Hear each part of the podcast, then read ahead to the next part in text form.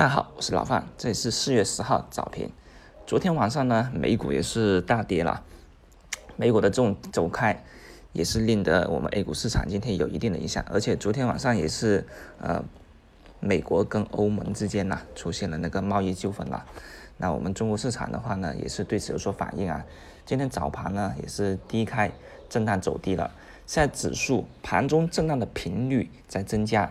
大多数的个股啊，并不是那么好操作，节奏真的是比较重要啊。即便是老范的两个票，今天也是一个跳空低开，然后震荡走低了。但这种走低呢，啊，只能说手上的仓位呢，我还有的加，所以今天回调以后呢，我又补还补进去了。那补进去，等着一今天的冲高，我就把补仓的部分给走掉啊。至少我的总体的仓位是没变的，也是留着一定的资金啊，去整体做一个 T 而已。那这种 T 啊低开正是做 T 的时候，毕竟呢，毕竟一度上涨的话呢，我们只敢去做正 T，那反 T 也是不太好做啊。那雪人股份今天最低也是跌了啊百分之七，那现在已经缩窄到百分之四左右了啊。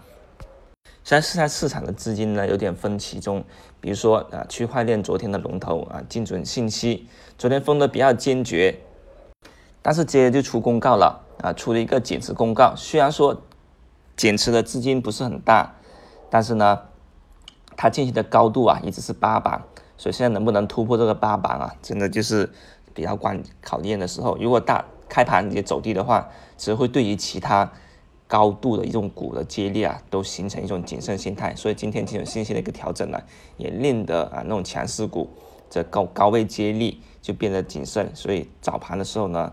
很多资金都没有说冲进去啊，去抢反弹。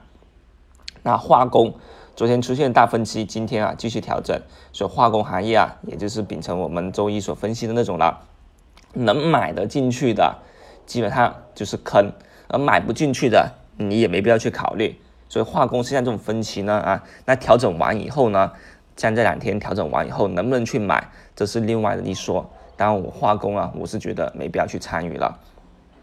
而美景能源震荡冲低，并且重新走高，反复的创出一个新高。这里面呢，就是比较好强的股票了。它也是陆续走了八板，在上方的空间啊，也成为了两侧的总龙头一样。所以，只要美景能源啊能够连续走板的话，那就会对于整个氢燃料概念来说是一个好的一个指引。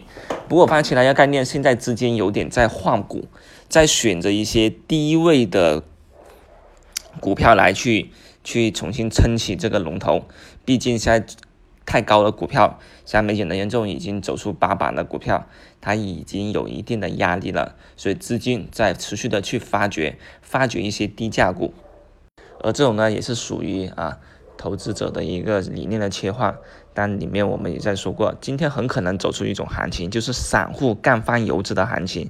游资在发掘低位股，想去发掘，然而散户呢继续去追逐一些比较强的股票啊，那是不是能够走出这种行情呢？我们就可以看美景能源今天的一个走势作为一个指引了。